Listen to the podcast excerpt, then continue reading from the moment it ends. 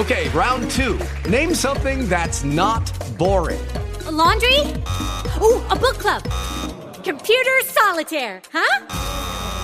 Ah, oh, sorry, we were looking for Chumba Casino. That's right. ChumbaCasino.com has over 100 casino style games. Join today and play for free for your chance to redeem some serious prizes. ChumbaCasino.com. No purchase necessary. Full prohibited by law. 18 plus terms and conditions apply. See website for details.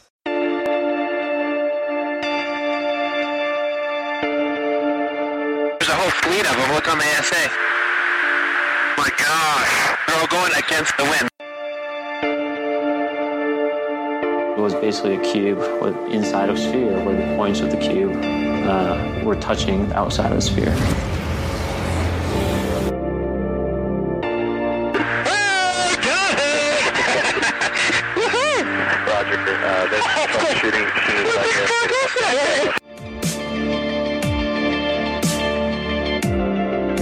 This isn't anything that just is limited to the United States.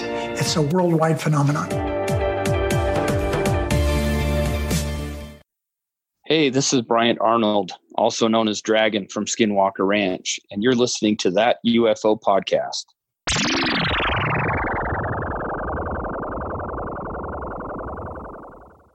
Hi, everyone, and welcome back to that UFO podcast, episode 13. As always, my name is Andy, and this week you're listening for the interview with Dragon, aka Bryant Arnold from Skinwalker Ranch.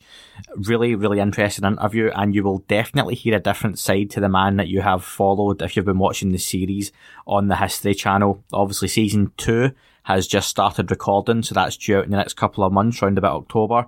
But a fascinating chat with Bryant Arnold, so one definitely not to be missed. This week, I just want to let you know what's coming up before you hear the interview. So it will be the final episode of the Skinwalker Watch Along, where myself and Dan, if you're following him at the Signal on Twitter, we are recapping the series. Send us in any questions or your thoughts on the show as a whole. It's been really good, and me and Dan have got to know each other as we've recorded, and then we've got a few specials planned for after that as well. Episode 1 of TUP Talks got amazing feedback. Thank you everyone who's listened. Please send in your questions for episode 2. That will cover episodes 3 and 4, if that makes sense, of Unidentified once the fourth episode, Interplanetary Threat, now there is a name for a show, airs on Saturday evening on History Channel. I hope everyone's been watching it and enjoying it as well. Really looking forward to that. I'm speaking to a guest on Monday I will be tagging the interview with him onto TUP Talks episode 2. He was someone who appeared on the third episode of Unidentified, so really look forward to that.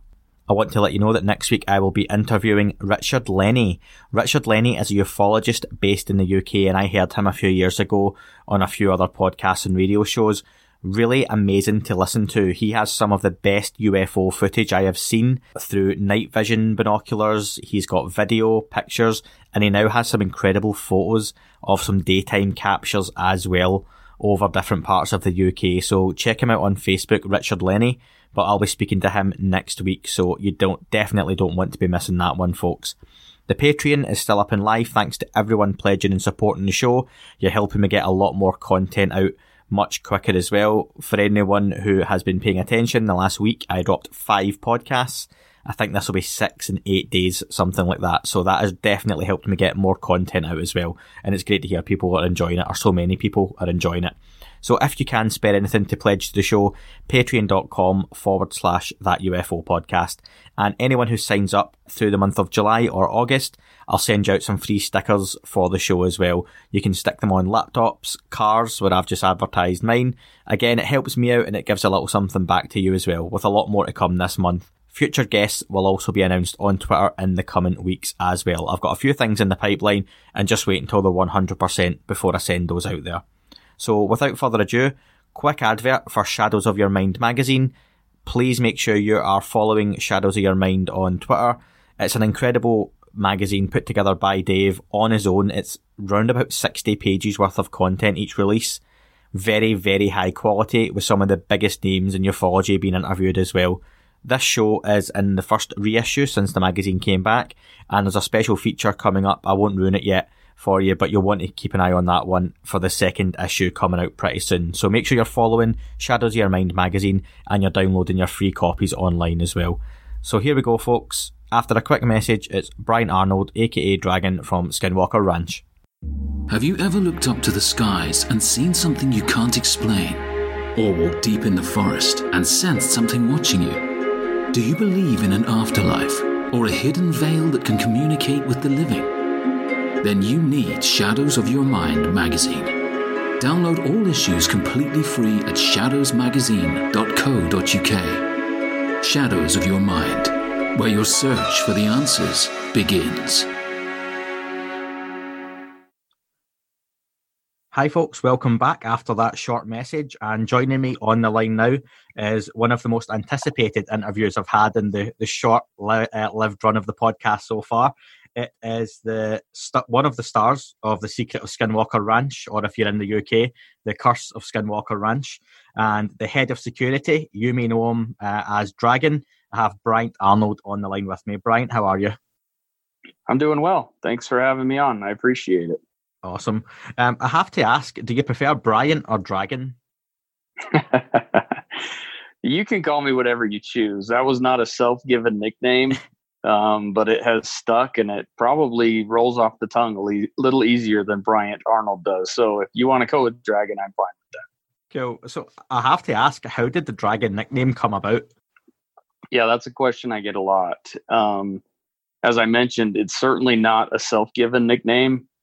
Uh, it came about due to, well, somewhat of the previous ownership, Bigelow era, and some of the security guards that he had out here, as well as um, some folks that tried to come visit the ranch and were not allowed to be on the ranch, and then have an online presence and decided to make up a few interesting stories. So I guess the long and short of it is I'll just walk through it. Um, previously Bigelow um, during the Bigelow era, he hired former, you know, military, uh, you know, special forces, whatever, black ops guys. I don't know exactly um, who they were, but I guess one of them had codename Dragon, and he was known to be rather uh, violent and, I guess, um, pretty tough to deal with.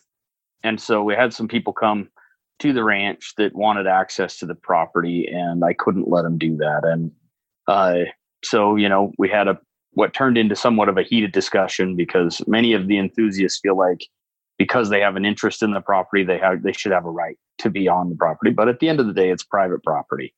And, you know, my job is to, you know, maintain the scientific integrity of the ranch and you know make sure that we don't have any undue liability or injuries or anything like that because it's a dangerous place on its own regardless of any sort of any type of phenomenon that's going on here. So anyway they weren't happy. They left. They you know are online enthusiasts and talked about you know how they got run off the property by this guy that you know was belligerent and drawing his weapon and all that which did not happen. You know i did not you know brandish my weapon or anything like that. I just basically told them in no uncertain terms that they couldn't be here. And so with that uh, they started talking about it online and the online chatter went back and forth. And then someone chimed in and said yeah i've heard of that guy. He's a loose cannon. They call him dragon. And so that bounced back and forth. And there are all these stories about me allegedly doing all this crazy stuff to people that were trying to trespass on the property. Well, Brandon, the owner of the property, being a friend of mine for 30 years, uh, got wind of this nickname and and thought it was pretty funny and, and liked it. So he started referring to me as Dragon. And so he would introduce me as Dragon to people that came on the ranch and production got wind of it. And so it kind of stuck. And so that's where I am. It, it wasn't one of those instances where I introduced myself and said, hey my name's bryant you can call me dragon or anything like that it it, it just kind of evolved and and you know now it's it is where it is but you'll never hear me refer to myself as that when i introduce myself but i'm okay with it if people want to call me that it's it's recognizable and i'm all right with that Listen, as far as nicknames go, and that's a cool story, uh, it's, it's not a bad nickname to have. And I do appreciate you referring to people trying to get onto the ranch as enthusiasts. That's a very Yeah. diplomatic term. Um, so, yeah. so, um, you've kind of touched on it a little bit, but what I'd like to know is what was your journey that led you to eventually working on the ranch? I know you've got a, a long friendship with Brandon, which I'm guessing has played a massive part in it. But if you talk us through the backstory. Yeah. So um, honestly, you know, I grew up in Utah, not out, not here in the Uinta Basin where the ranch is located. And I had read a few little things in some books I'd read about, you know, haunted Utah and places in Utah that had interesting things. So I'd heard a tiny little bit about Skinwalker Ranch, but you know, it wasn't something that I was, you know, terribly curious about, but I'd heard about it. And then in 2016, uh, as I mentioned, Brandon and I have, have known each other since we were about 19 years old.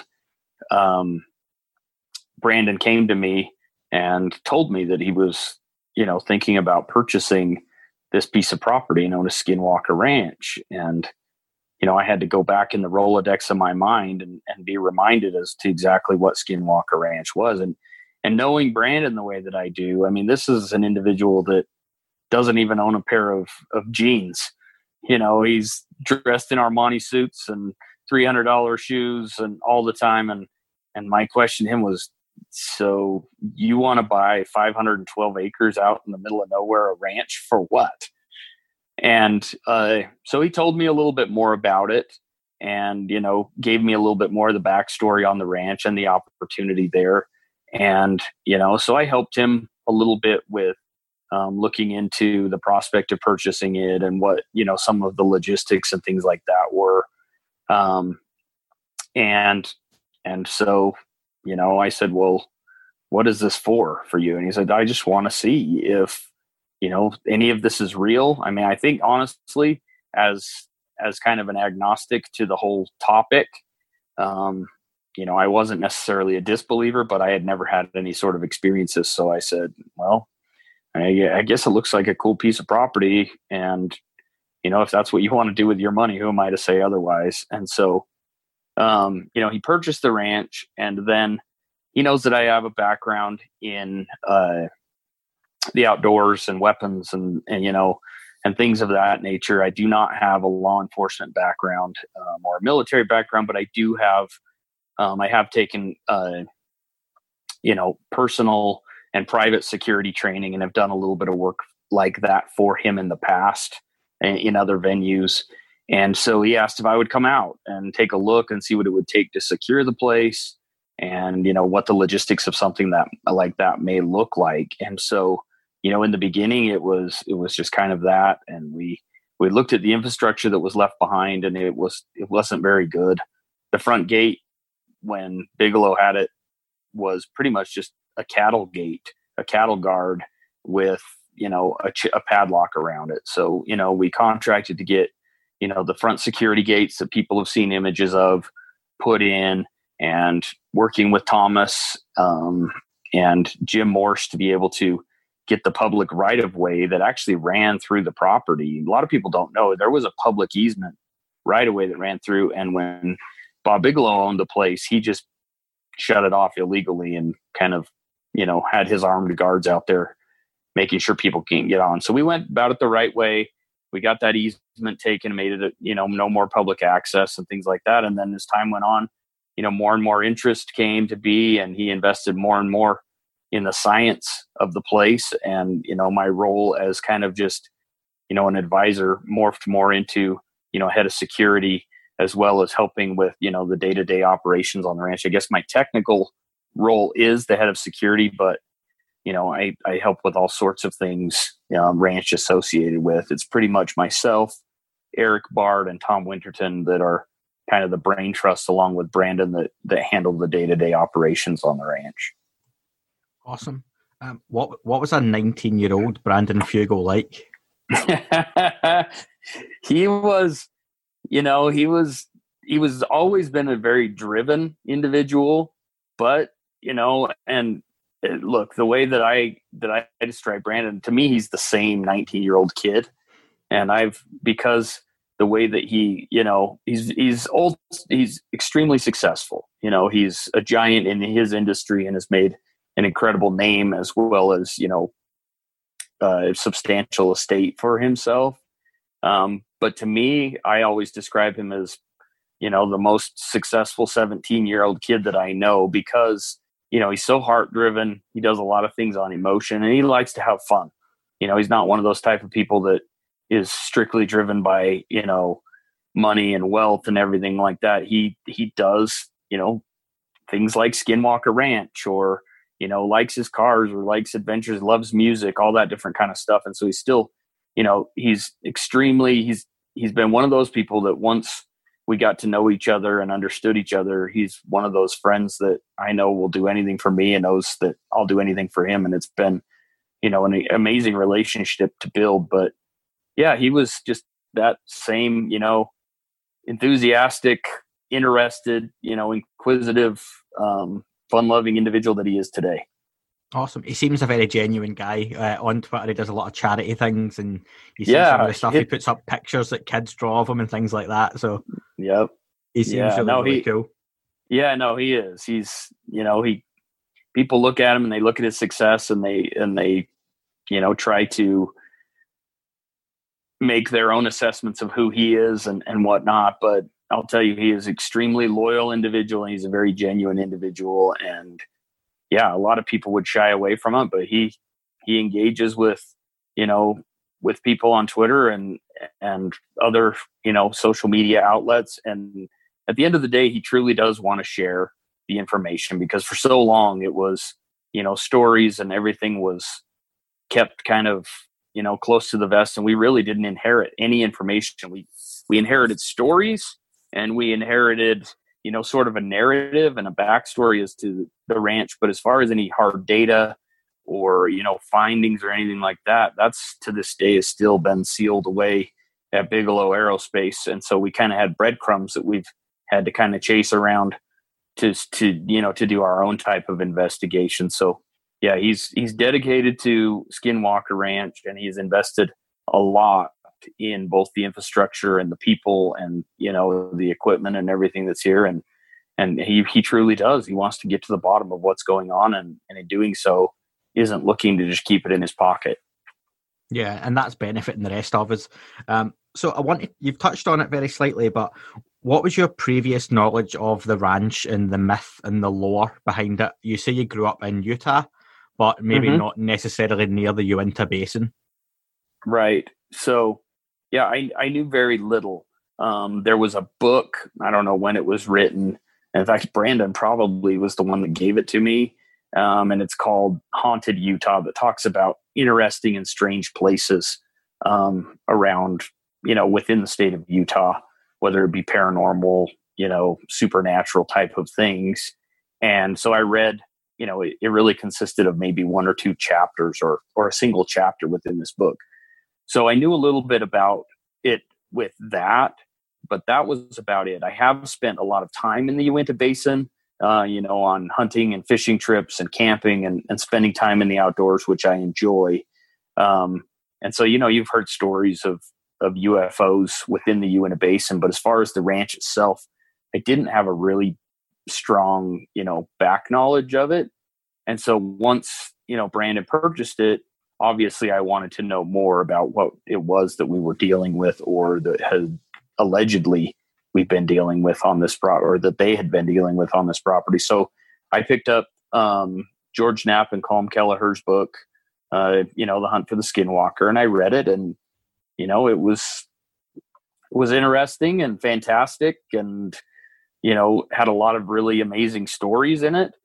But, you know, again, as I mentioned earlier, I kind of was more of an agnostic um, when it came to the subject of you know UFOs and paranormal activity because I really hadn't experienced anything for myself in my life. But again, I also you know call it a religious background whatever i always felt that we weren't alone in the universe and that there was more life out there than what we just knew as a human race and you know i'd seen you know various things on television and the internet and, and so on and so forth of other people's experiences so with that i think it helped me because i came into the ranch with an open mind and you know but i also was not going to take any little thing and try and become part of a narrative until I actually had my own personal experiences.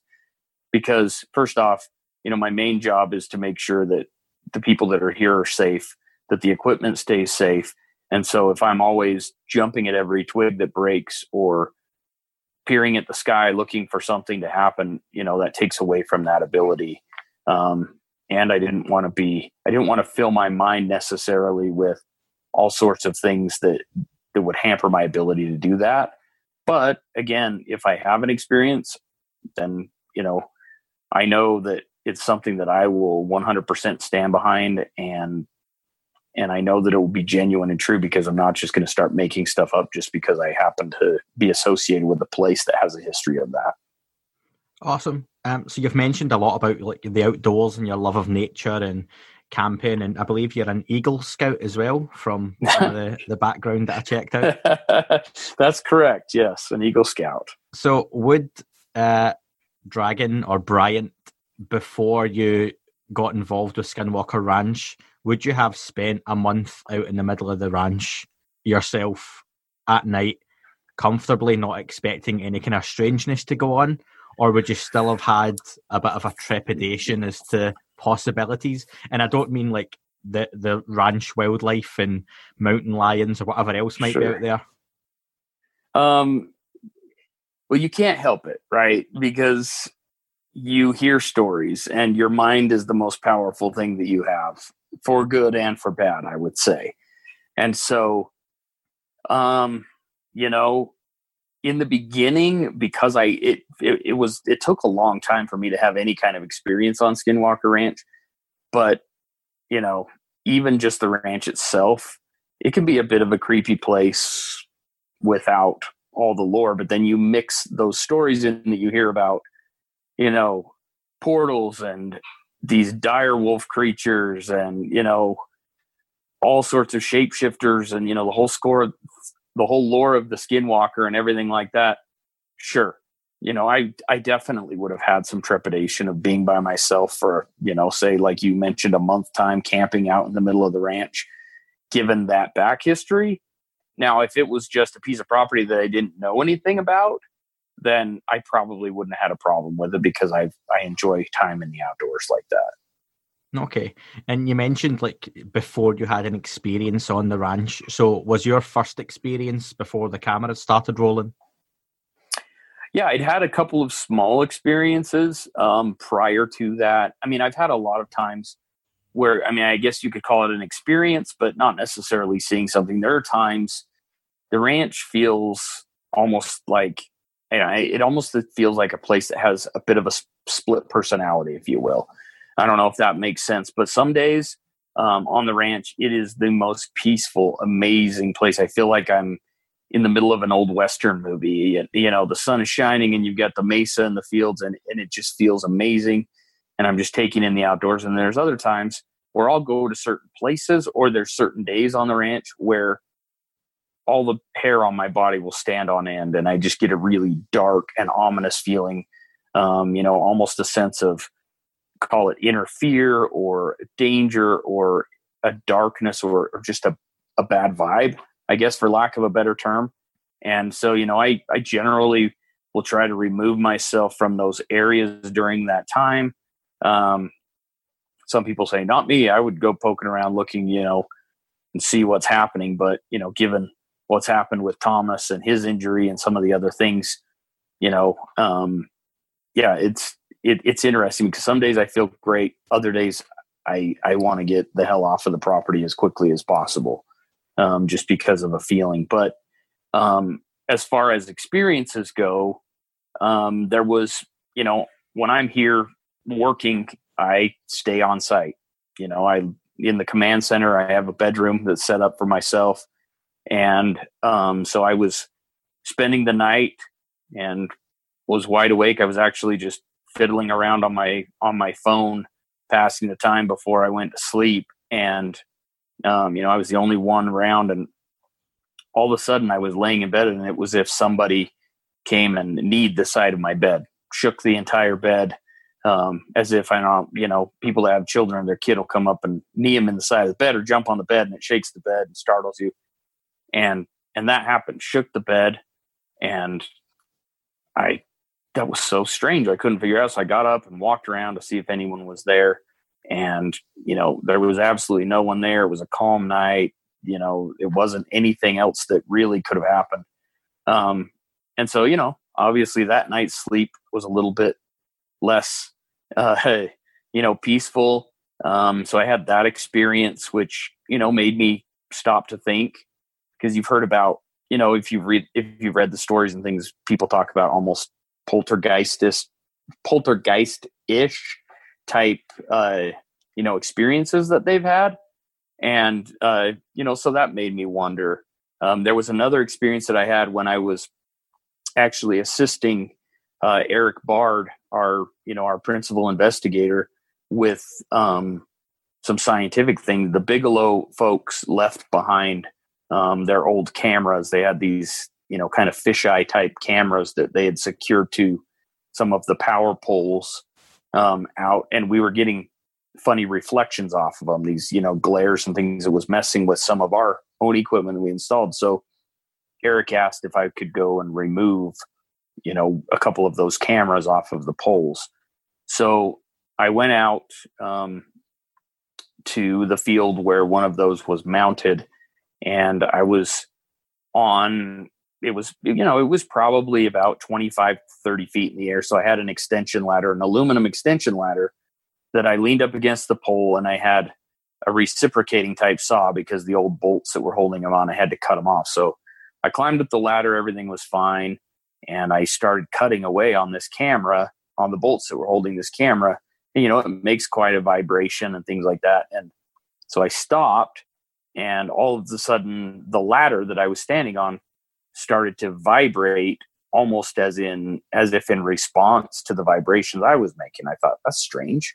So I put my hand up on the on the wooden power pole to see if it was just something coming through the you know the the power lines or something like that and it was it was there was no vibration there it was just strictly the ladder that was touching the ground that was vibrating and so you know it stopped so i started cutting again and as soon as i stopped then the almost as in response, the ladder started vibrating again, but you know the pole was not. So I don't know, you know, where it was coming from, the vibration reverberating up through the ladder, through the ground, or something like that. But that was another one of those experiences that I would consider strange and you know, unusual for me.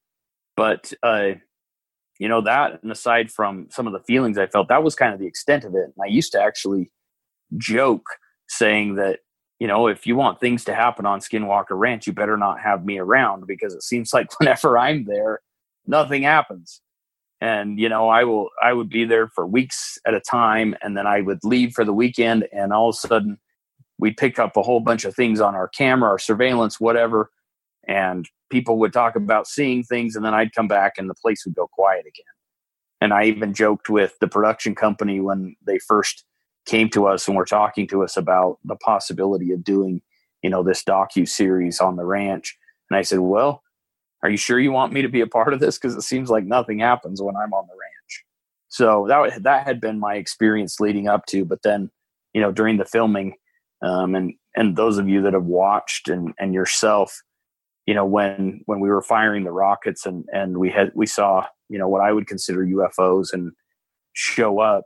Um, you could tell it really shook me. You know, it actually had almost a physical effect on me because my mind was racing because I couldn't make sense of what I was seeing. And it, it's unfortunate that we didn't get better footage of the main UFO that I saw. But, you know, to this day, I will, you know, I'll, I'll take it to my grave. I know what I saw, I know what I felt.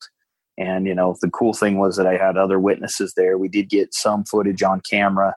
And, you know, we had the, the cattle that reacted the way that they did at the time as well as you know some of the instrumentation but that's definitely that experience is the most profound one i have had here on skinwalker ranch you know I, I won't jump ahead too much but that, that's something i'll talk about was when you you see the ufo and i've actually got it in my notes uh, myself and uh, a co-host dan that i have we do a skinwalker watch along where we basically uh-huh. Each episode in real time and we make notes about it and discuss it as it's happening and just kind of talk about it. And it, do you know what? It's great numbers and people love it. Um, and on that episode, we noted how you looked so excited, like a kid that you'd saw a UFO and you genuinely seemed like, you know, on these shows it can be, and I'll, I'll touch on this later, but overly dramatized at times and the music comes in and it's sort of for effect but you could tell it was really genuine the way you were reacting to this thing in the sky. And like you say, that it's typical UFO, UAP, you know, footage of a blurry object in the sky, and it's always different when you see it with your own eyes. But mm-hmm. what was it like that we didn't get to see then on on the actual episode? Since we've touched on it, I might as well talk about that point now. Yeah, so I mean, you are right. It it really was. It, it was an exciting thing because even Travis Taylor, who had you know, been here just a short time had had experiences that, you know, to him, someone that came in as such a skeptic.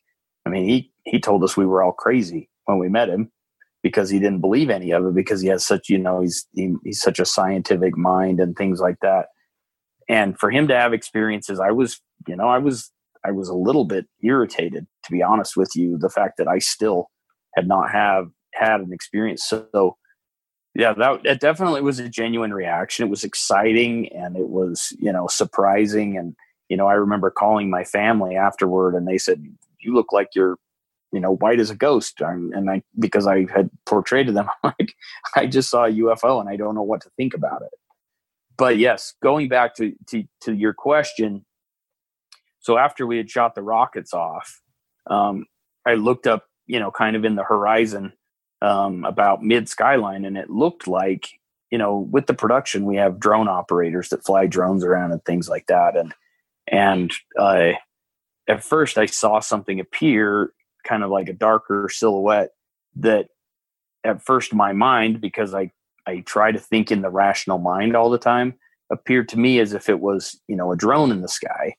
And as it moved and got closer into sight well, first off, I looked over and I saw that Anthony, our drone operator, was holding his drone in his hand.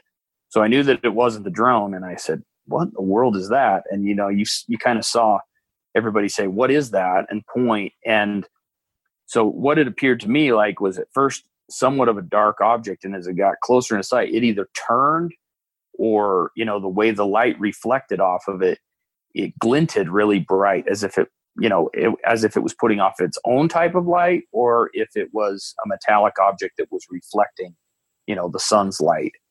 And it turned and it kind of had, you know, that somewhat of an oval type shape to it. Um, and it stayed in one spot for a matter of four, five, six seconds.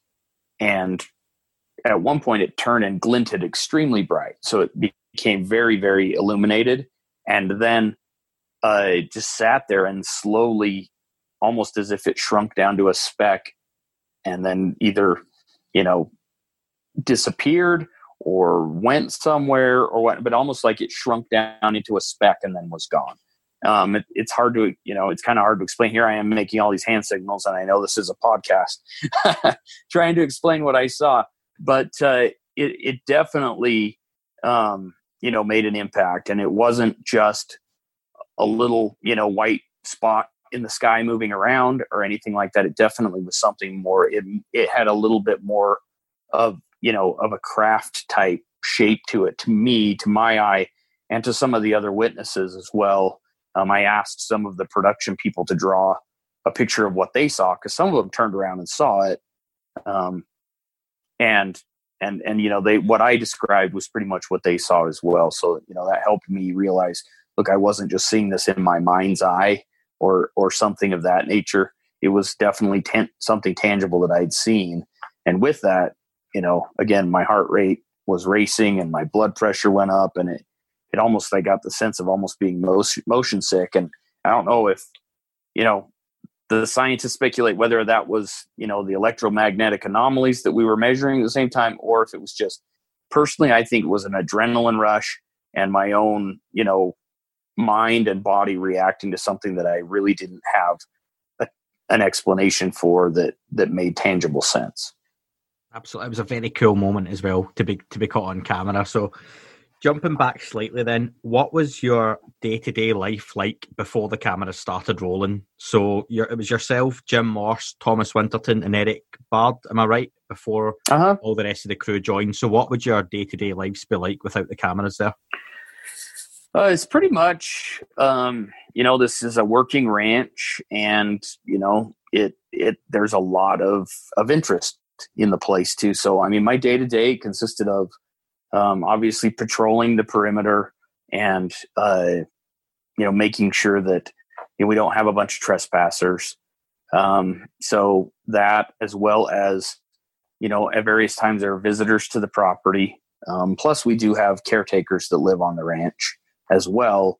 Um, and so, you know, making sure that if we do have guests, that you know they feel comfortable, and so you know I would follow them around and and you know show them around, and then a lot of a lot of my time is spent helping uh, Eric, you know, installing equipment and managing the equipment that we have here, as well as helping Thomas with you know the miscellaneous things that he does on the ranch. He's an amazing I mean, the amount of work he has put into this property is is nothing short of amazing.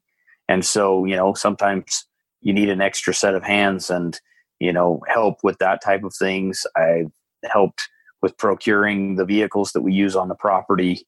Um, and then, you know, a lot of, of what I do is I, I'm constantly keeping Brandon updated on what's happening on property. And, you know the goings on because he and I are you know friends first and foremost, and he trusts me that you know I'll make sure that every he's up to date on everything and and that you know things are taken care of. But you know it's a lot of long days, um, some boring days of just you know cruising back and forth in the vehicles or or on foot or whatever it may be. Um, there's a lot of exploring to do, which has been fun.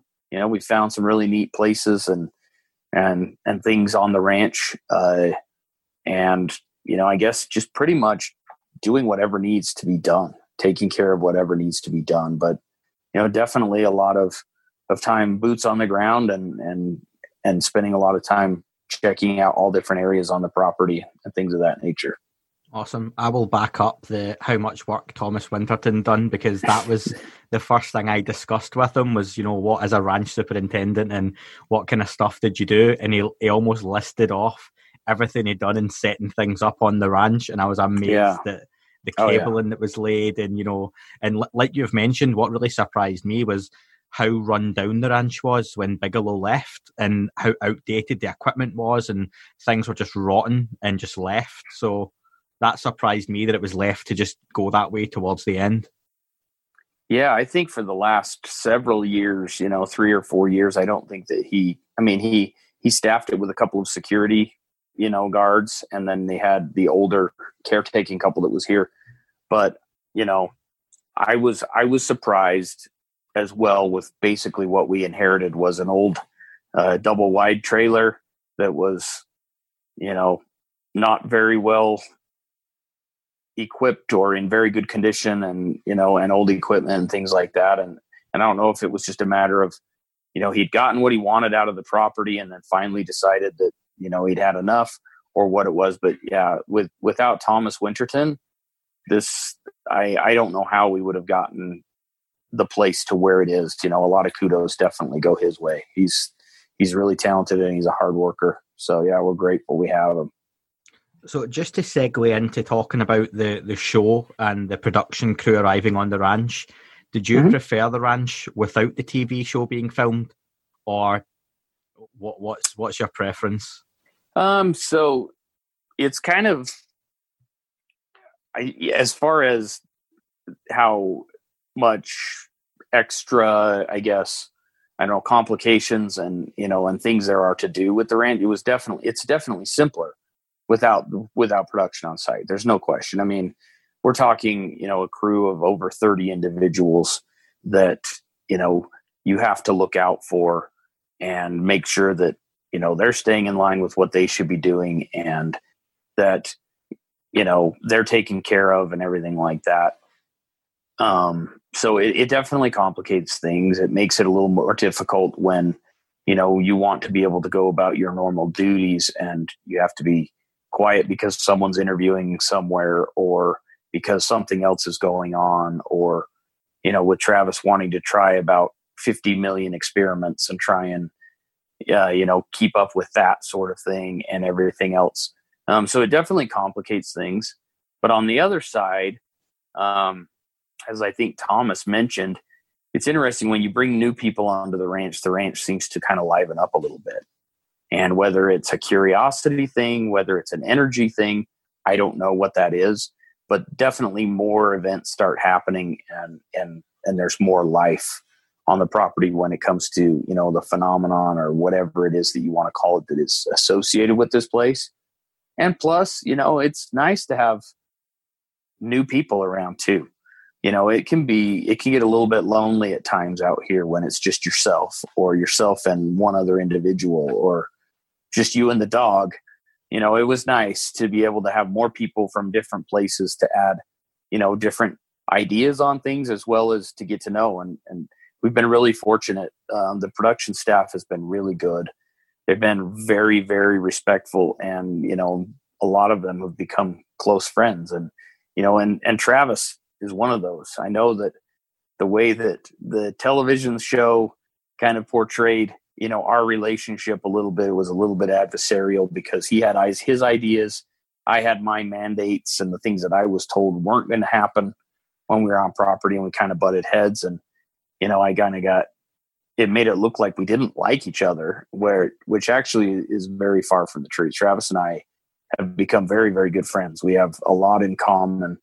Um, you know just from just our core who we are and, and what we enjoy and things like that. And and we communicate on a weekly basis and, and get along great. So from that i'm grateful i've made new friends and had great experiences with these people that i otherwise without a tv show would have never had the opportunity to you know associate with with a lot of the folks that were brought onto the property. And you know you know travis included he's he's a dear friend and and you know I think we'll be friends for life regardless of if there's a TV show or not.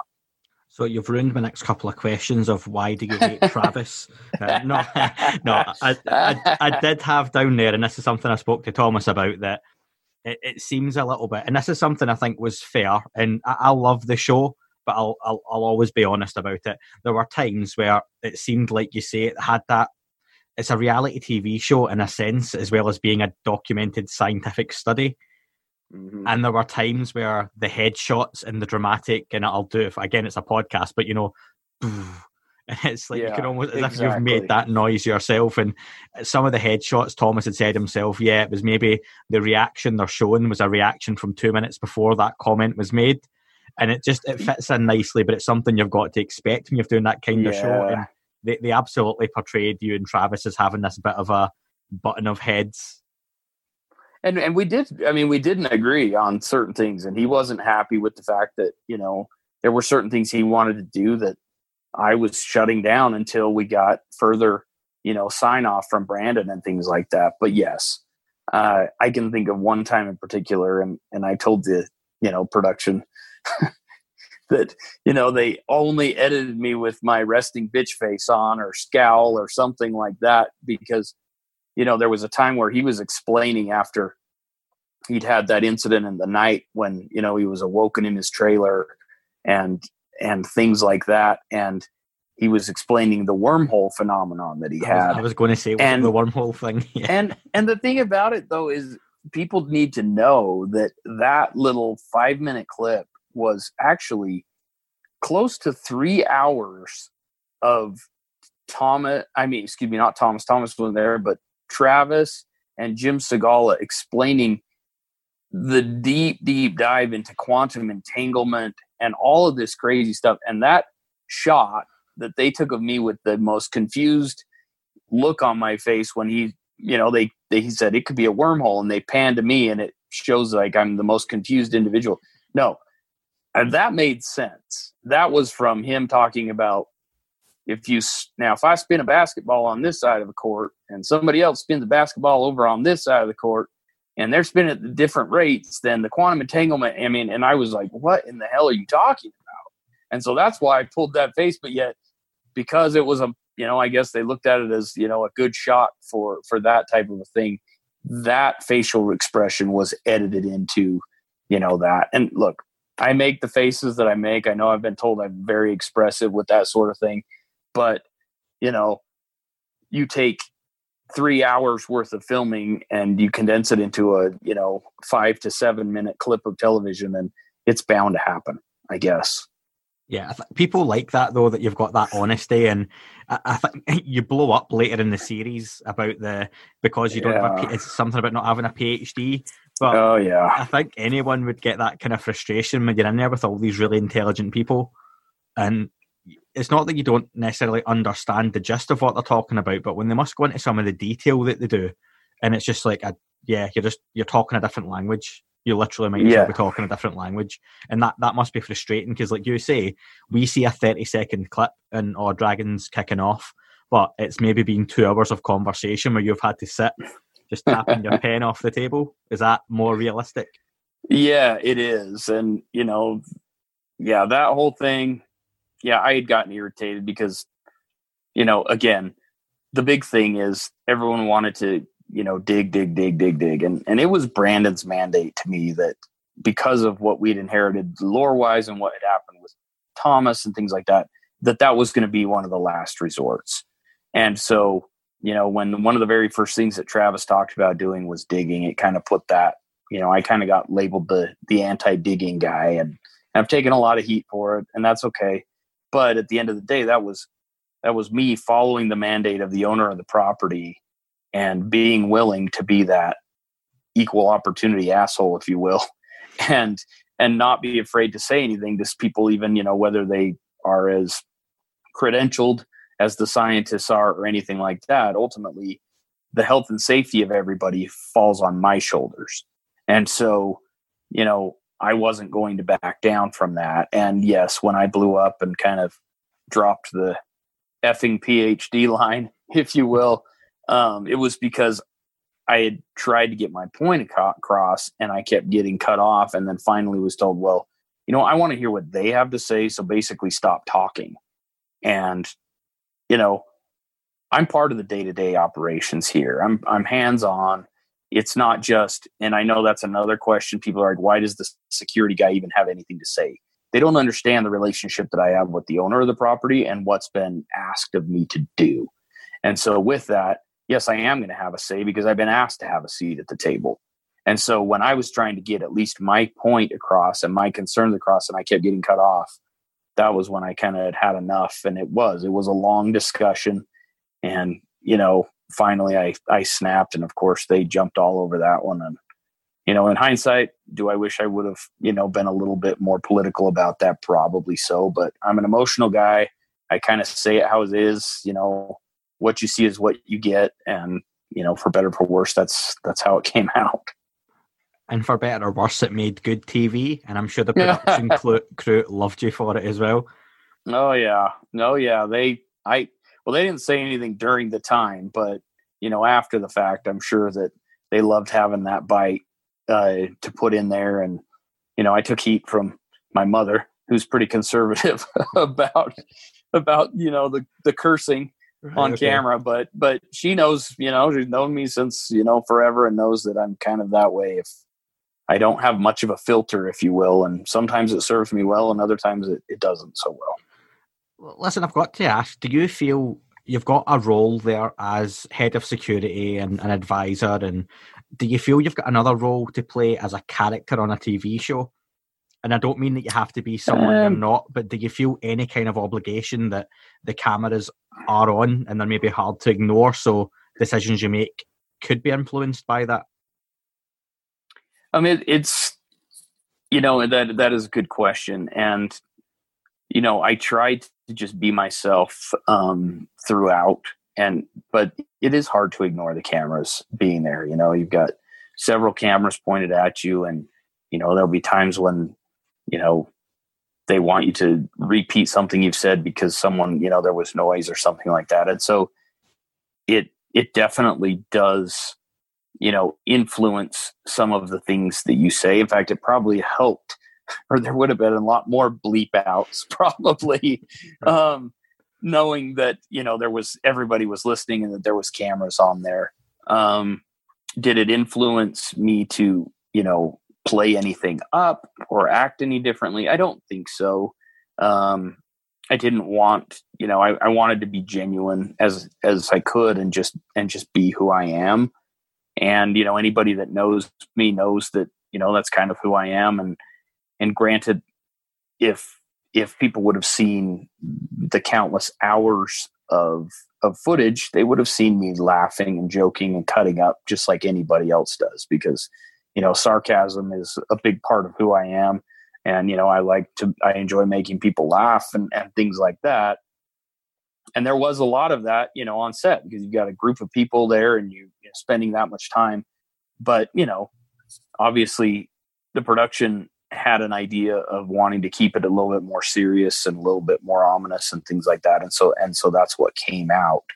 So because there were so many you know those were definitely genuine reactions and genuine things that i said but there was a lot of other stuff mixed in there that other people didn't get to see. You know, I've been accused of never smiling and things like that. And, you know, I smile a lot. Like you and I, you can see me. You know, yeah, I, I, I, have I have noticed. I almost want to make this the first ever video podcast, just on the basis that you've smiled so much, and it's probably more than the whole entire series, like just in the first few minutes. But yeah, and and you know, there was there was there was a lot of that, and you know, as I said, I I enjoy the people that I work with here and I enjoy what we're doing and things like that. And, but you know, I do have a role to play and, and when, and when the time comes to be able to, to need to, to have that come across, then I, then I'll have that come across. And, and so they chose to basically paint me in that light. I've had a discussion with them and said, Hey, you want to take it easy on me. I'm taking a beating here. And, and you know that, you know, sure, those are all things I said. They didn't make anything up. They didn't ask me to do anything, and I mm-hmm. didn't put that on.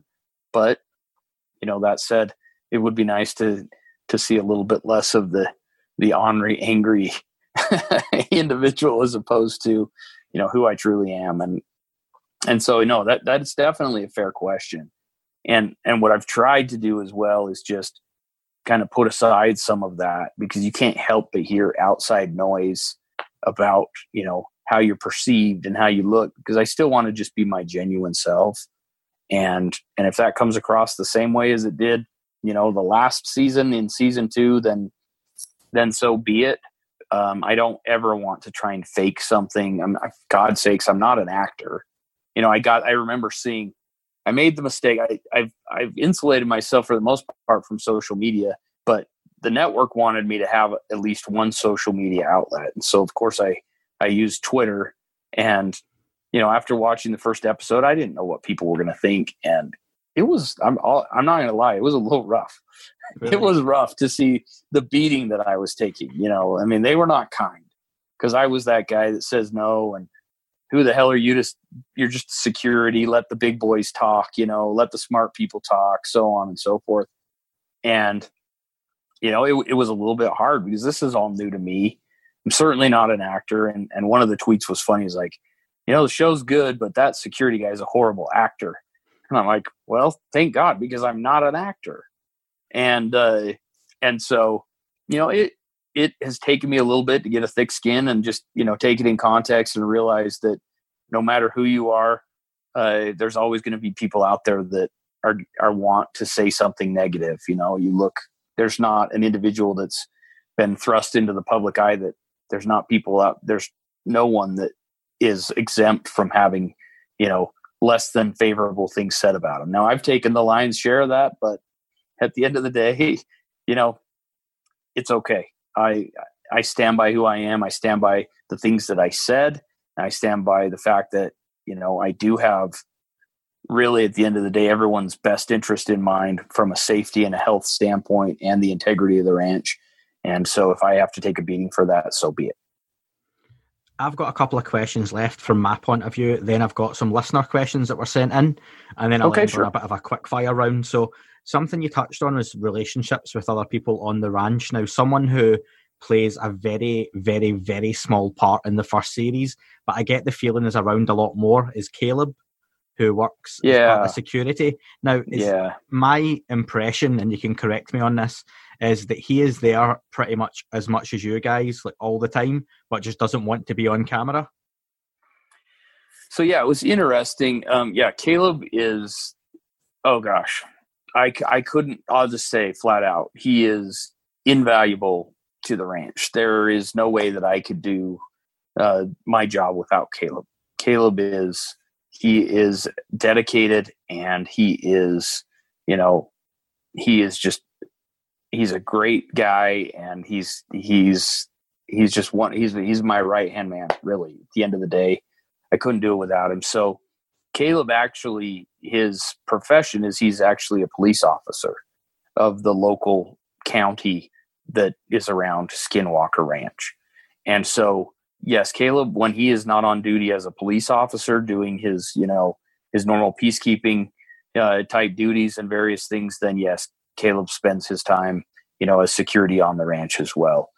Um, and, you know, at the end of the day, I think that you will see in season two Caleb play more of a role as far as, you know, you'll get to know Caleb a little bit better and he'll he'll be more upfront. I think in the beginning with the production, as any sort of you know pilot type series goes you know this was kind of a trial thing. We didn't know what was going to come of it. It was like we'll give it a shot and see if it gets legs.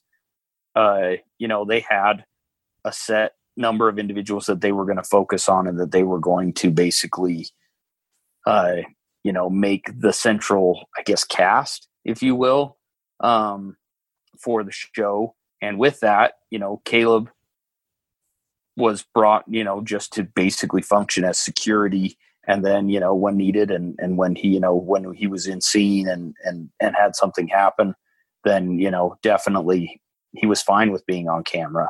And so I think it'll be fun, uh, both for me as well as Caleb, as well as, you know, the world out there that's watching the show to get to a little bit, to get to know him a little bit better and see what he brings to the table because he is, he's, you know he's he's he's a smart really smart guy. He's a former us marine and you know is currently you know a deputy sheriff of the of the county around here and has has made incredible has helped us so much because he's helped a lot with the bureau of indian affairs um, police officers you know because they have to work together on a lot of cases to where you know we have great cooperation with them and you know he's great when someone comes to the gates and is belligerent. You know, he can get on his his police computer and find out based off of a license plate that we pick up, and you know, we can make sure that that's taken care of. And then we hope that it never comes to that. But if there is a case where you know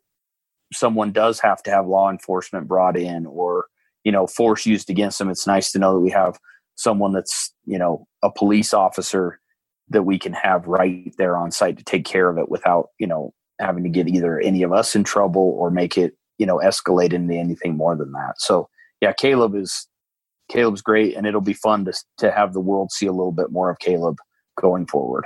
No that, that's good to hear so talking about some of those enthusiasts that you mentioned before what are some of the most common security breaches that you get i mean what what's the kind of worst stuff that you maybe could talk about has happened on the ranch? Just for a bit of background, why I ask is like Thomas Winterton mentioned that people don't realise when they try and sneak on, there could be some area of study where they're in the middle of two or three weeks worth of an experiment, and someone running across a patch of land or just breaking in totally ruins all the data, and they have right. to scrap it, and they don't realise it. So that's where I'm going with that one.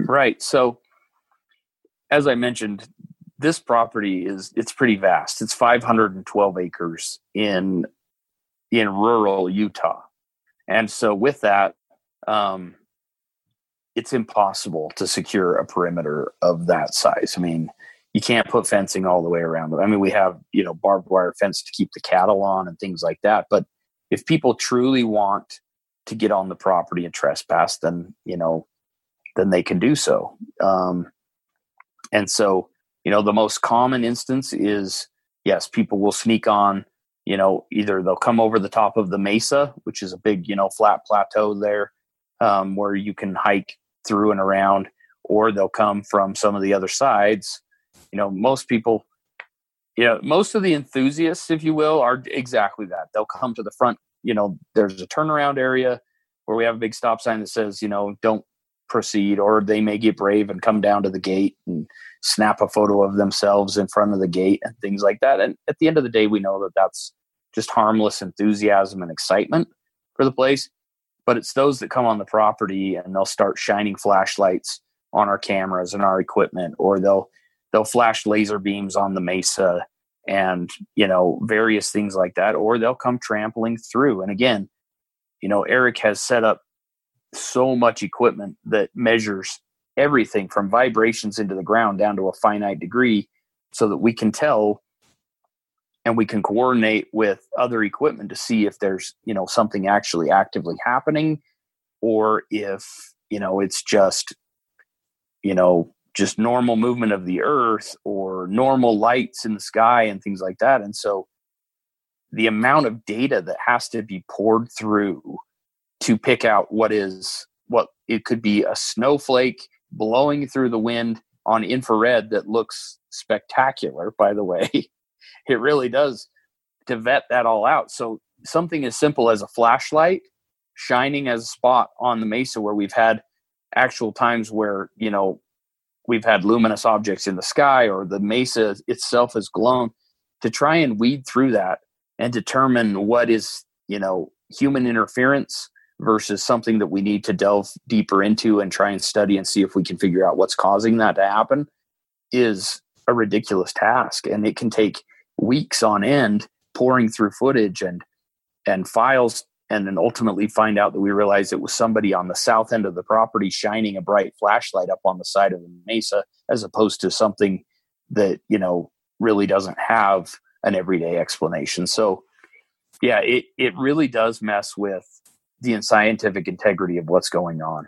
It's a living laboratory, and when you have outside interferences and unknown people being on the property, and and we pick up movement or you know shapes or things like that, it really can set back you know poring through that data and and figuring out really if it's something we need to further investigate or if we just need to scrap altogether.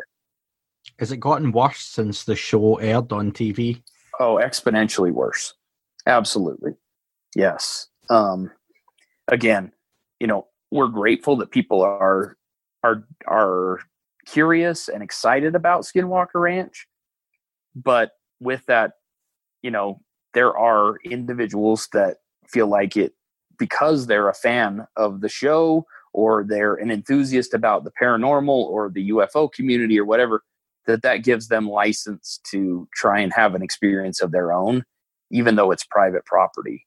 You know, it would be like me being, you know, a fan of a particular sports team, just going to their facility and saying, Hey, I'm a fan of Manchester United, so I get to come in here and hang out with the boys, right? Yeah. As opposed to, you know, look, you know, you have to have an invitation. At the end of the day, it is private property. It's privately owned. It's it's very expensive place to run with a lot of experiments. And so, you know, just because you're excited about something, you're a fan of something that doesn't give you you know necessarily the right to be able to go on there and and there's some people that take mm. it to that and so with the notoriety of the show there are a lot more we call them looky loos if you will that want to come check it out for themselves and have an experience for themselves.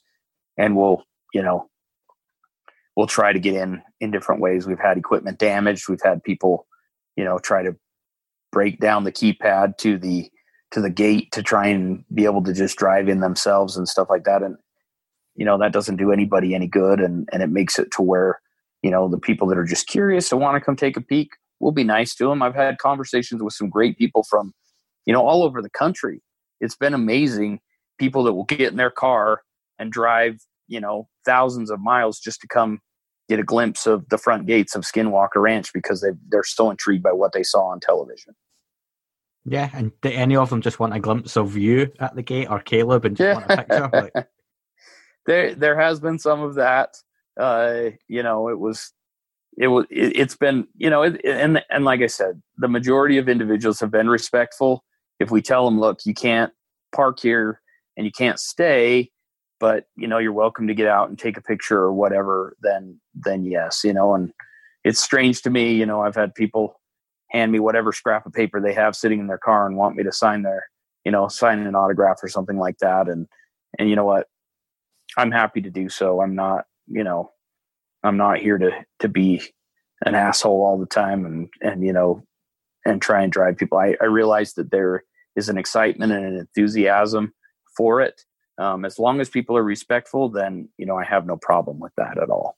Yeah. And at the end of the day, you're, you are TV stars, whether you like it or not. You're on the TV, but the people watching have to appreciate you're not the Kardashians. You're there because you're doing a job and an important right. job, and it's finding that balance, isn't it, as well? So, um, right. so I want to ask Brandon uh, confirmed a few weeks ago because we love Brandon when he's on Twitter. Um, he confirmed the season two was in pre-production.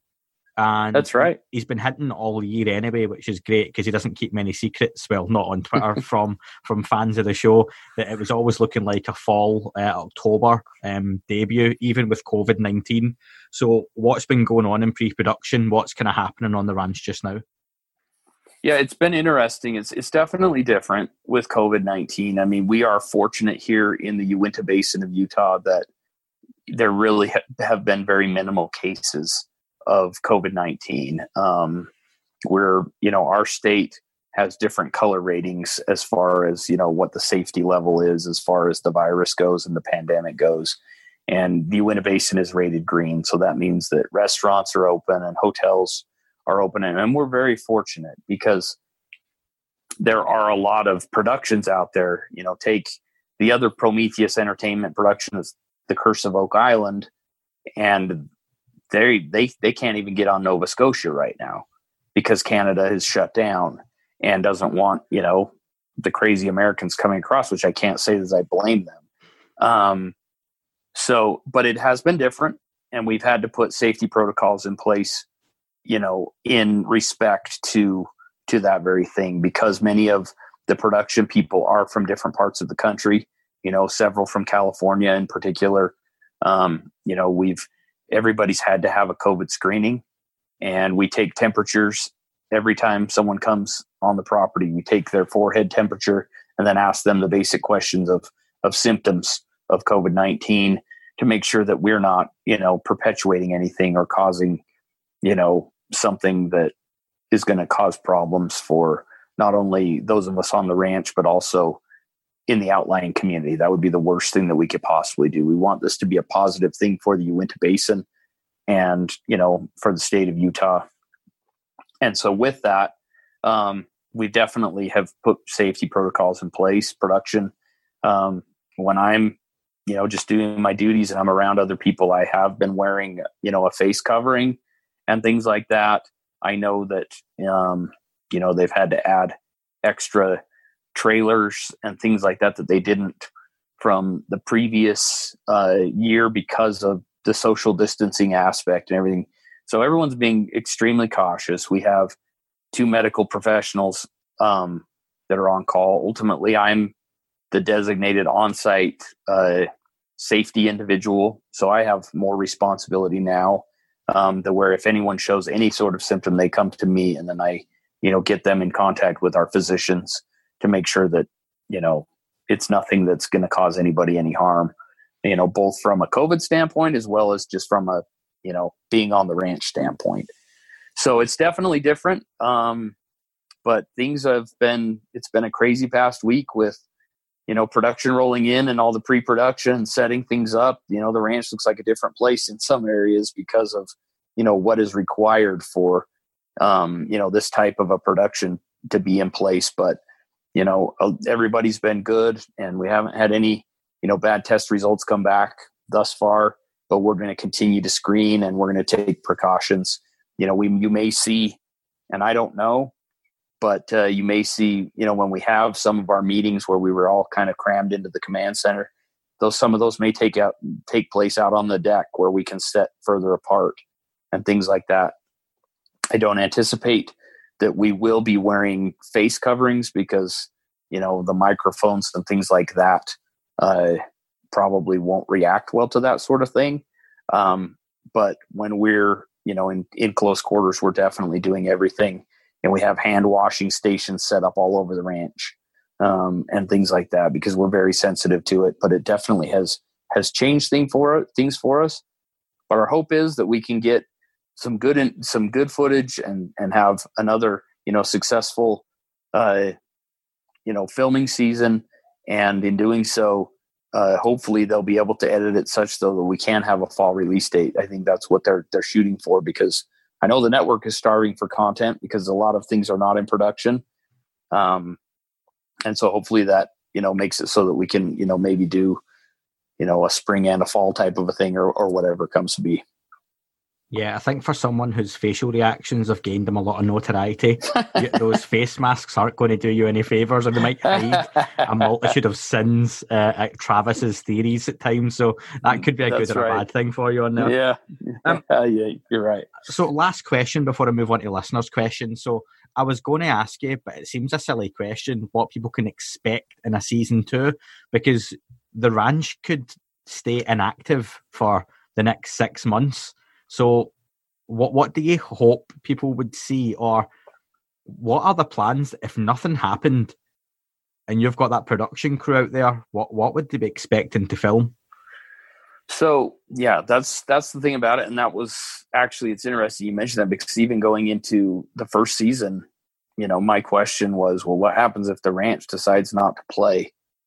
You know, what are we going to have? And we're fortunate on a couple a couple different levels in that there is a lot of you know story to the property itself that you know I think is is very intriguing both from the Native American standpoint of things from the past history and you know just just the general area and the property itself is is vast.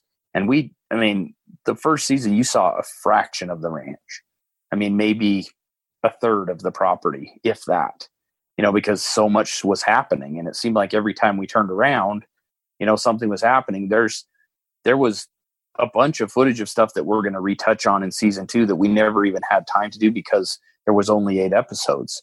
And then when, you know, near the end of filming, when we had that cow die, of course, that's going to play into the narrative because of the history of the place and the circumstances of which it went. And so with that, you know, we had to basically cut out a bunch of there's a lot of interesting places that we visited on the property that we never really even got to touch on in season one.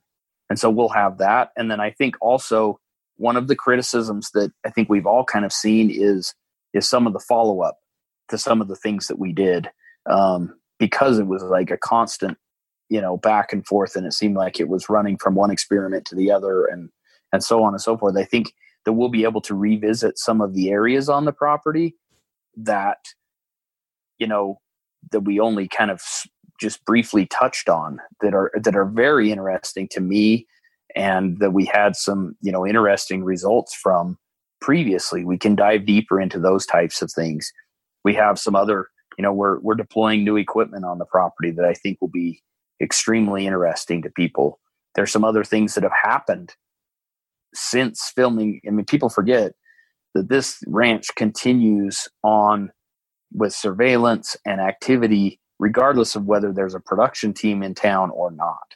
And we had some really, really neat and you know interesting and strange things that we captured um, during the time, you know, during the winter and during time when production wasn't here that we can obviously touch on as well as that. So I think you know, I think we have a huge storyboard of opportunity. Um, we hope that we have strange things happening when people are here on site, and that we that we're able to capture, you know, things that were as as interesting as last time. But I think that we have, you know, a great backstory and a great opportunity to sh- to talk more about the history of the place and delve into more of that type of a thing. Um, if for some reason the ranch decides to, you know, that it's shy, if you will. But but but if history serves true the way that it has, as soon as you bring a whole bunch of different people in with different attitudes and different energies and whatever it is, the ranch seems to to really liven up and, and things happen. And so I have a feeling that we're going to get more of that sort of thing. But if not, I still think that will be it'll make for really interesting and fun television for people to watch regardless. Yeah, I look forward to that. So I'm going to go into the listeners' questions, and I've got a few. But the first one is actually going to I'm going to steal uh, a moment of my own show to ask a question from a fan's point of view. Um, did you or Brandon or anyone who, who may be there or you've spoken to hear Joe Rogan's podcast from a couple of days ago? You know, it's interesting you asked that. I actually listened to it last evening when he had George Knapp and Jeremy Corbell on. Yes. Is that the one that you're yeah. speaking of? Yeah, um, Jeremy Corbell. He he's so Jeremy's a friend um, because I met him when he came out and finished up his documentary, The Hunt for the Skinwalker, when they came out and shot you know a little bit of footage for the tail end of that, and we've kept in contact. And he's been you know he's been a great you know friend of the ranch and, and, and has been kind to me as well. And so when I saw that he posted that on Twitter, I thought you know I'll take a listen. And so you know everyone's got their opinion, and I actually respect.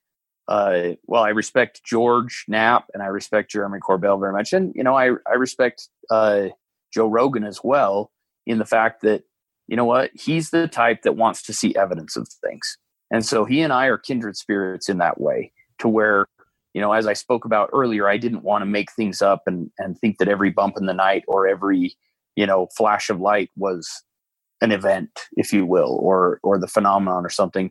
He wants tangible evidence. And so, you know what? The fact that he says he doesn't necessarily buy into Skinwalker Ranch because the evidence has been mostly, you know, whether it's kept under lock and key by Bigelow or, you know, that a cattle being mutilated can be done by human hands.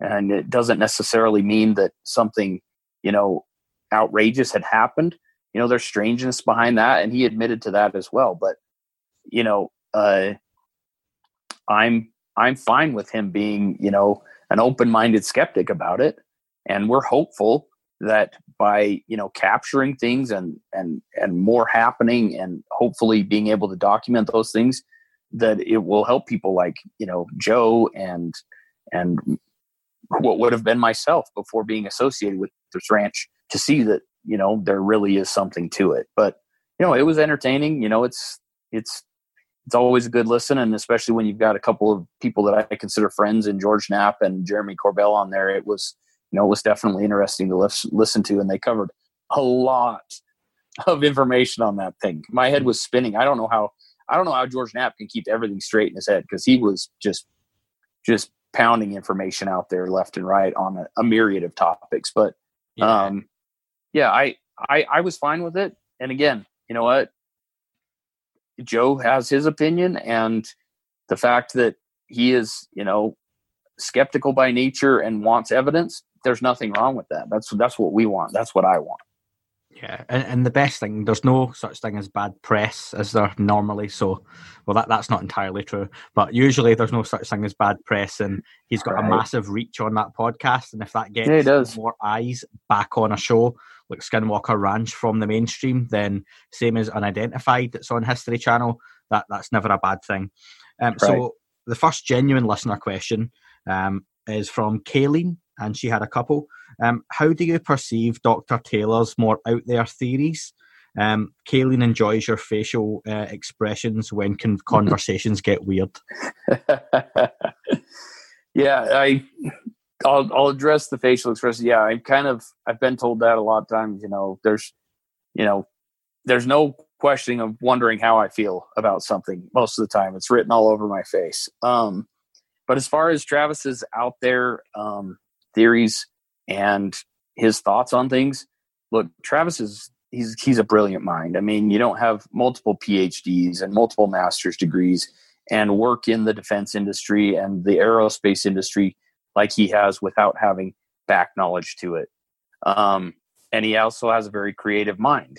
You know, he's written a, a series of science fiction novels and and things like that. And so I always kind of gave him a hard time about that because as I mentioned previously, when we first met Travis, when he was, you know, given as someone as an idea to bring in as a scientist for the television show, he was not the kindest individual when it came to his opinion on things.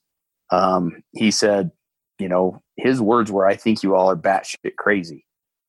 And so it's been extremely fun for me and kind of fun to kind of rib him a little bit about the fact that you know by the time we finished filming he didn't have explanations and and came and he was the one that you know was the voice saying there is something that we can't explain happening here that we need to get to the bottom of that I don't have a scientific explanation for.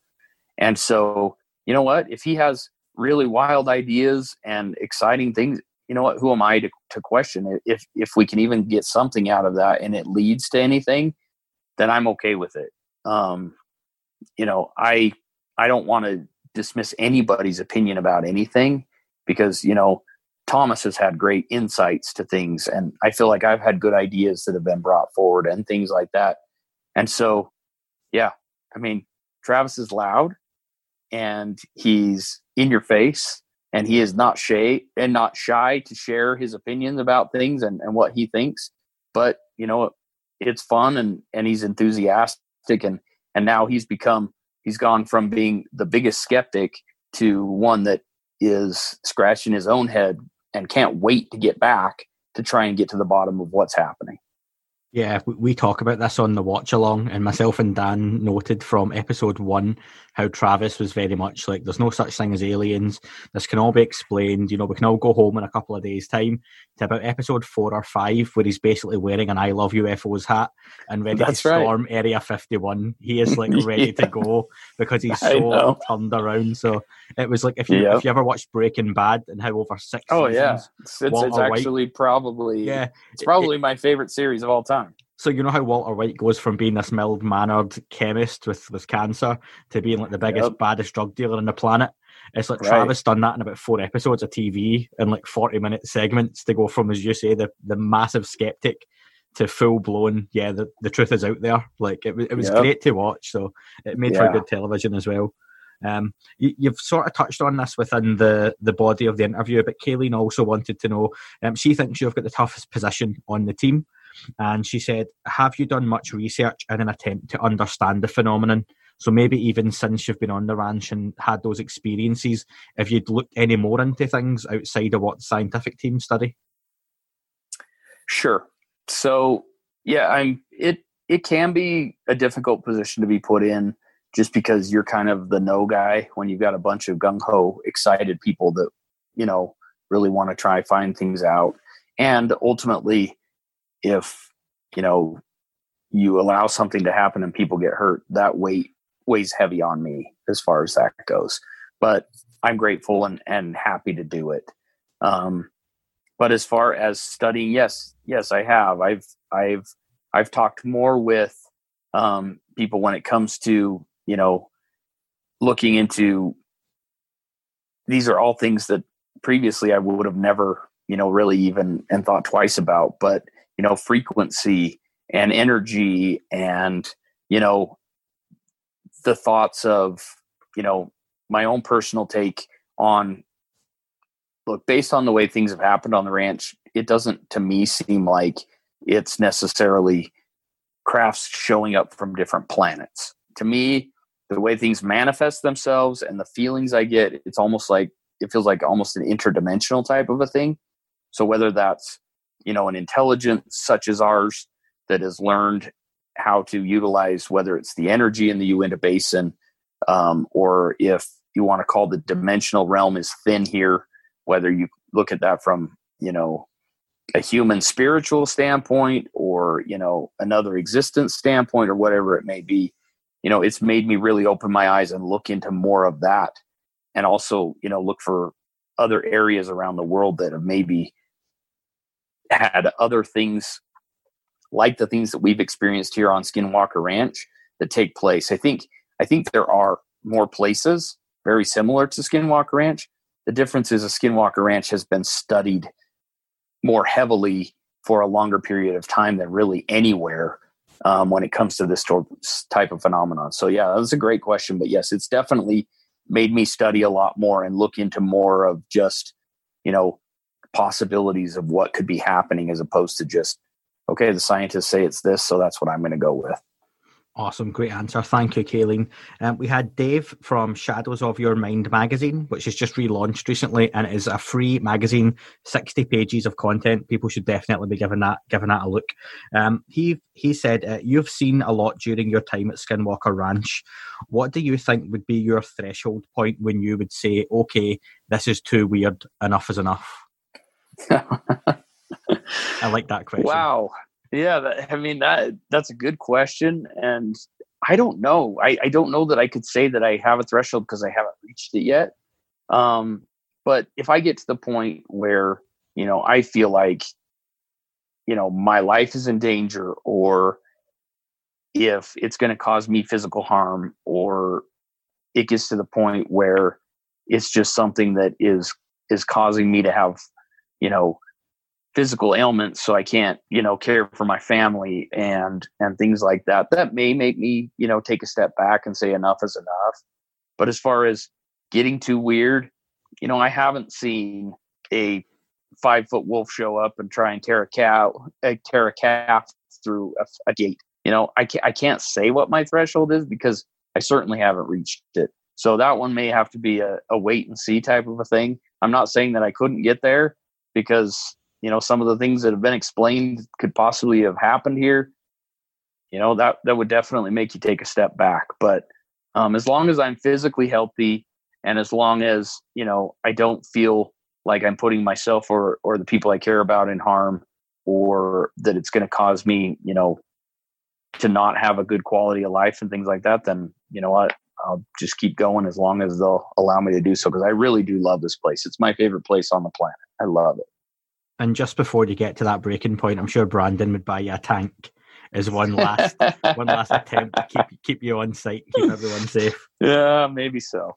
Um, so Dan, who is also the co-host of the Skinwalker Watch Along, he's a massive fan of the show and yours. He said, "Thank you very much for your tireless efforts." Um, has anything from the ranch ever followed you home? So I'm fortunate in the fact that I that I'm aware of. I haven't dealt with the whole hitchhiker phenomenon that a lot of people have. Um, I'm grateful because I I have children of my own that you know it would be awful if I had to expose them to you know something that caused them grief or fear or harm or whatever. And so for me personally, um, you know, and I'll knock on the wood that's next to me here. I have not had any sort of of that sort of thing follow me home. And as far as physical ailments, I have never had any anything happen to me on Skinwalker Ranch that has even you know made me feel uh, sick or or bad because I've talked to many people that have spent time on the ranch that have been laid up in you know in bed with an illness that they can't explain for you know weeks on end and so I'm I'm grateful that I have not personally had to deal with any of that that type of thing.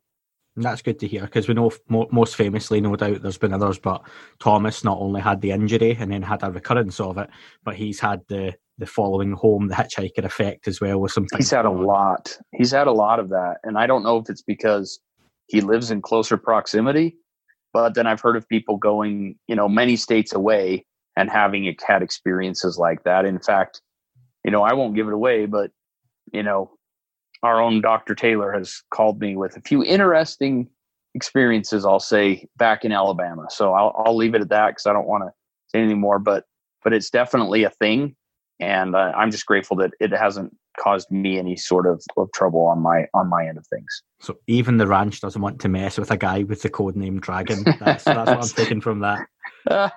okay, and, you can take it from that. Uh, one final listener question again from Dan before we go into the quick fire round to finish off. Um, now you've been at the ranch for a while, do you feel you or your approach to the ranch has changed or developed at all? Yes, yes, I do. Um, you know, even though I, I called myself an agnostic, I was more of a, I, I think I was a skeptic in the beginning um, to where I was kind of like, yeah, there's nothing going on here because I hadn't experienced anything first off. And because of the stories do sound pretty fantastic in nature. Um, and so my approach was a little bit more of a cavalier attitude as far as, you know, it is what it is. I'll come do, you know, whatever here and, and I can do pretty much what I want to seeing people that have come on the property with that sort of attitude that are usually the ones that get knocked on their butt or get messed with the most. You know, case in point, Dr. Taylor. You know, he was pretty cavalier in his attitude as to way he approached the ranch, and you know, it messed with him the entire time he was here. Um, and so that plus being associated with more people and getting to know, you know, individuals that have been here on the property and having people come on, you know, I do I do approach it, you know, as Uncle Jim likes to say, and, and Jim Morse we call Uncle Jim. So if I refer to Uncle Jim, that's Jim Morse, because um, he's like everybody's uncle. Um, is that I do I, I think I approach it with a sense of reverence more um, and an attitude of you know I try to to put out there the energy or the feeling that I'm here to do a job and my job is that I respect the ranch and the people that are on it and and I have a role to protect those people. And in doing so, I think it has has really served me well as far as not having the negative experiences because I think you know, if you want to call it an intelligence, if you want to call it a spirit, whatever you want to call what's going on at the ranch, I think that it feeds off of whatever energy you put out there. And so I try to bring a positive energy. I try to leave all, you know, my worldly garbage behind when I enter the gates of the ranch and just focus on what I'm doing on, on the property and, you know, focus on the job that I have to do here. Well, that's a great answer. And I think for me, the most, again, watching the series back for about a third time now for the show, the Larry Cesspooch, when he turns up in episode six, I think it's Poking the Nest, and just yeah. that moment where he, he says, like, and I'm not religious in the slightest, but he says like a bit of a prayer and he lays down some tobacco and just like the reverence he speaks with was really like powerful. And oh, it, that that experience, honestly, it it changed my experience of the summer. Um, it's unfortunate that that there wasn't. I mean, Larry spent more time than just that brief few moments here, and in fact, off camera, um, because he didn't want it to be, you know, filmed. He actually took the time to give each and every member of the cast and the of the production crew you know a native american blessing with sweetgrass and an eagle feather you know in his in in his native ute tongue um as a as kind of a protection and a blessing that you know good experiences will happen and that the negative experiences will stay away and it it absolutely was one of the most profound and special experiences i had had in fact you know i you know people at the end of when they saw me give him a big hug, you know, at the end of, of when he came and, and did the, the blessing on the ground where they wanted to drill and dig. Um, it was, there was a lot more to that because he had, you know, personally, he and I had had conversations and talked about various things that, that really to this day I hold very dear and, and will cherish for a long, long time. Yeah. That, that was definitely a special moment. And I hope that we get Larry back and more of, of the Native Americans of the area that are willing, because there's not many that are, to come onto the property um, to share that. Because I think that that really is a really cool, special part of what of what Skinwalker Ranch is yeah, for me that was the coolest moment of the show, and he was my favorite cameo of all the people you had in every episode from outside. I loved Larry, so if we could get him yeah. back, that would be amazing. Um, so thanks again for the questions, folks. We did get more than that, but a lot of them have been answered within the body of the interview as well. So thank you very much. Um, so I'm going to move on just to finish off, or uh, dragging on the quick fire round. So I'm literally going to reel off some names of the cast, uh, some places, and a few other topics. And I'm just looking for a word, a couple of words, or a couple of sentences. I'm not precious on each. Just your thoughts on each of these, okay? Okay. So not trying to catch out or anything. the first one would be Travis Taylor. Uh, enthusiastic and and brilliant. Um, and yeah, he's he's a good guy. Yeah, I, I really he really is. He's he's super enthusiastic and he's he's very smart and uh, yeah, I guess the last word I'll use is friend. He's definitely a friend. that's good to hear. Um, although not too friendly for season two, because obviously we want to see you two kind of button heads again in a friendly, competitive kind of way. Hey, you know what? I argue with my friends all the time, so I'm I'm sure that there, there's probably a good opportunity that something at some point that'll happen. Good. I'm Scottish. That's how we communicate as arguments. So that's good to hear. that's right. Uh, so the next one would be Brandon Fugal. Uh, gosh, that one goes deep. Um, probably one of my closest friends.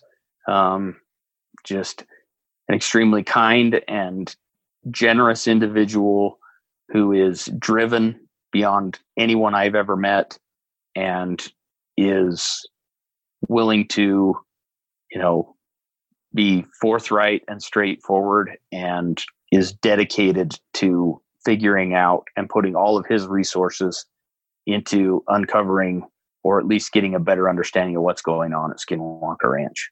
So the closest thing the planet Earth has to Bruce Wayne is Brandon Fugal, so I like him. Um, the next one would be Erik Bard. Uh, genius. Erik, personally, is probably the smartest person I know. He is absolutely brilliant in so many different realms, and he is a brother. I I love Erik, and I think that Erik is the unsung hero of Skinwalker Ranch. To be honest with you. Nice. Uh, next one, Jim Segala. Uh, Jim Segala is a, a smart man. He's definitely got that East Coast mentality, and he kind of can be a little bit, you know, in your face a little bit. And you know, he and I did conflict a couple of times, but uh, Jim is also a friend, and he's a he's a very smart man with you know a lot of knowledge and and a lot to add. Awesome. Uh, next one, former guest of the show, Thomas Winterton. Tom's a brother.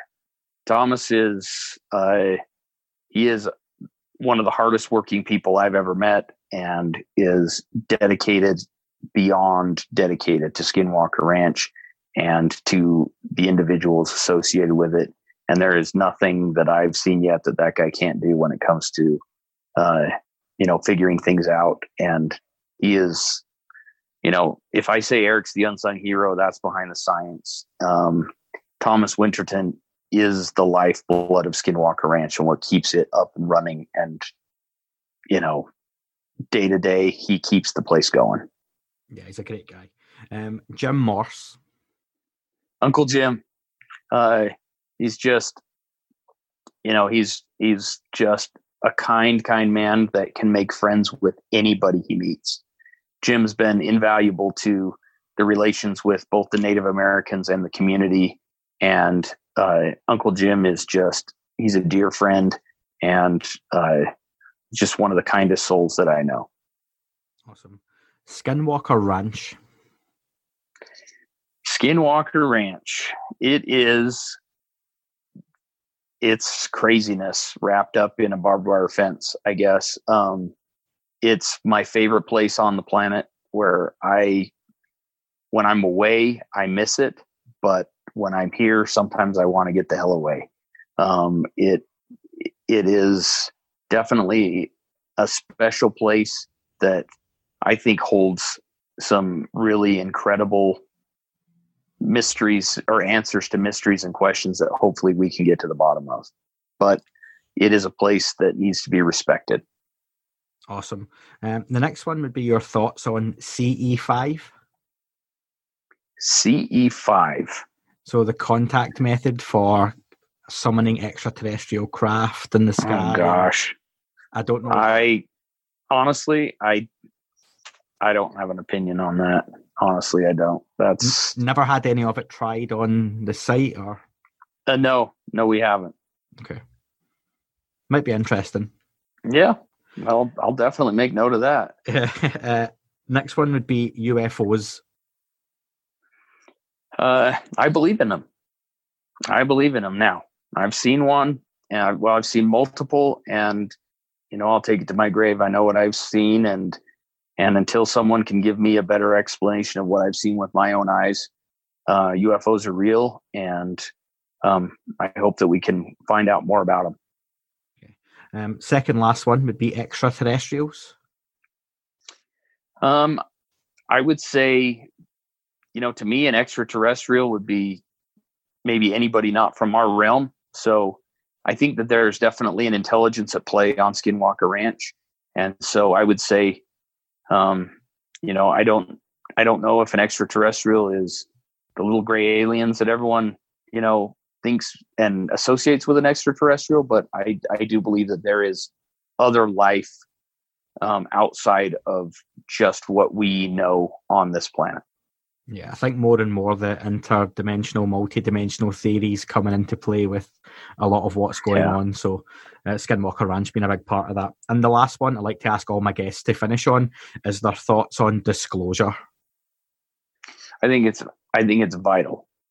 I think that you know, I know we take the standpoint that we want to share and we want to disclose, and I wish that there was more of that out there. I think that there are a lot of there are a lot of questions that there are already answers to as long as people would disclose that information. So I think that disclosure is important and you know, as a human race and a better understanding, I think it's something that more needs to happen on every level of life.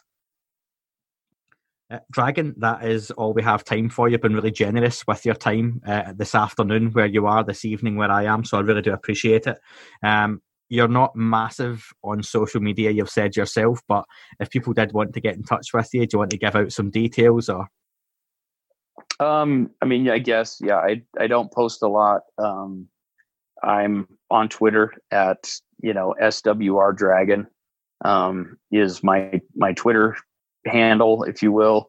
And so, you know, I try to share some things here and there and and respond when I can, but you know, a lot of times I'm restricted to time and to internet service, to be honest with you, um, on the ranch. But I I do appreciate first off you having me on. You've been great. Uh, it's been a fun interview. I I'll do it again anytime that you see fit. And uh, and I appreciate everybody that's shown such an interest in Skinwalker Ranch. And um, I hope that you know hopefully people will listen to this sort of thing and and get to know a little bit more of me and not just the the dragon character that they see scowling on TV. I think they absolutely will. That's that's been a really nice thing for me, and thank you for saying what you said there as well. So, uh, Dragon, thank you very much for your time. Yep, it was been a pleasure. Thank you.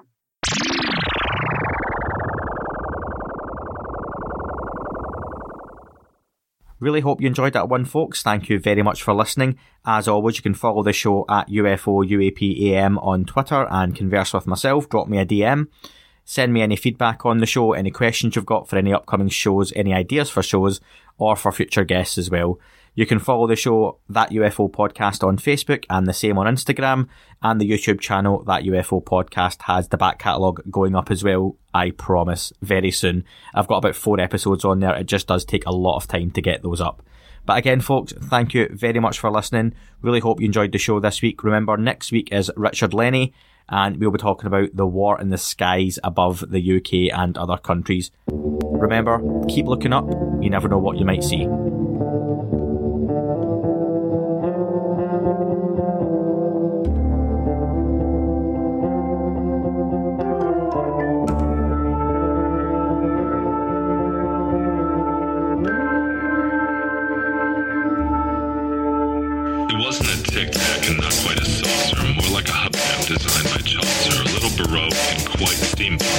Alice was playing bass for the Parliament of Folk. The little fucker hovered right outside of my window, and when I shoved out the screen, he made it an issue. I don't think he expected me to see his ass, but I'd had some champagne and smoked a little grass.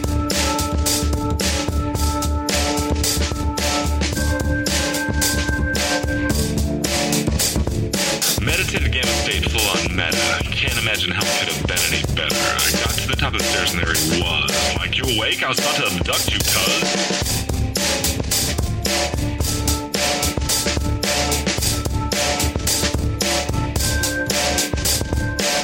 Back and nearly kissed myself, and I climbed out the window after the elf, and I woke up in my bed, and there was something on my head, and everything was weird, and everything was red, and I called out to my boys, they thought this was noise, they thought it was a dream, they thought it was my toys, they thought it was my problems, and they think I should seek therapy, and I don't know what to do, because it doesn't really scare me.